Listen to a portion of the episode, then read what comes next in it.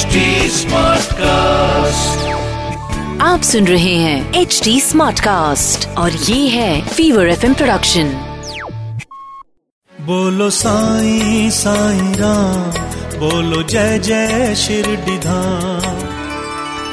पावन तीर्थ शिरडी की ये विशिष्टता थी कि श्री साईं बाबा की इच्छा यानी कि आज्ञा के बिना न तो कोई उस भूमि पर कदम रख सकता था और न ही वहाँ से।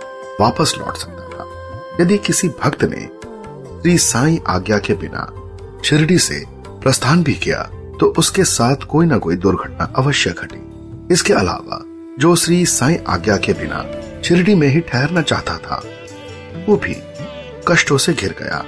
कुछ भक्तों के साथ घटी घटना, दुर्घटनाओं का वृत्तांत प्रस्तुत करते एक बार की बात है कि तात्या कोते पाटिल, जिन पर बाबा की विशेष कृपा थी वो जल्दीबाजी करते हुए मस्जिद पहुँचे और बाबा को प्रणाम कर निवेदन किया कि, बाबा, मैं कोपर गाँव के बाज़ार जा रहा हूँ। आज्ञा दें। बाबा ने उन्हें कहा कि, जल्दीबाजी मत करो। कुछ देर रुको। अभी तुम गाँव के बाहर मत निकलो। समय ठीक नहीं है।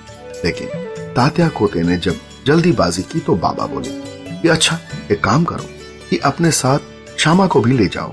तात्या कोते सुनी अनसुनी कर तांगे पर सवार होकर जल्दी से चल पड़े। उस तांगे में दो घोड़े जुटे थे। उनमें से एक घोड़ा कीमती होने के साथ ही तेज दौड़ने वाला और बड़ा चंचल था।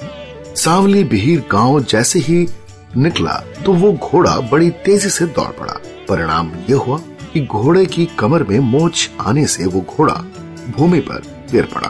तात्या कोते को चोट तो नहीं लगी, लेकिन श्री साईं बाबा द्वारा आज्ञा न देने की बात उनके दिमाग में अवश्य आ गई। तात्या कोते ने पहले भी एक बार श्री साईं बाबा की आज्ञा का उल्लंघन किया था। जब वो कोल्हार गाँव जा रहे थे, उस समय भी उनके साथ ऐसी ही घटना घटी।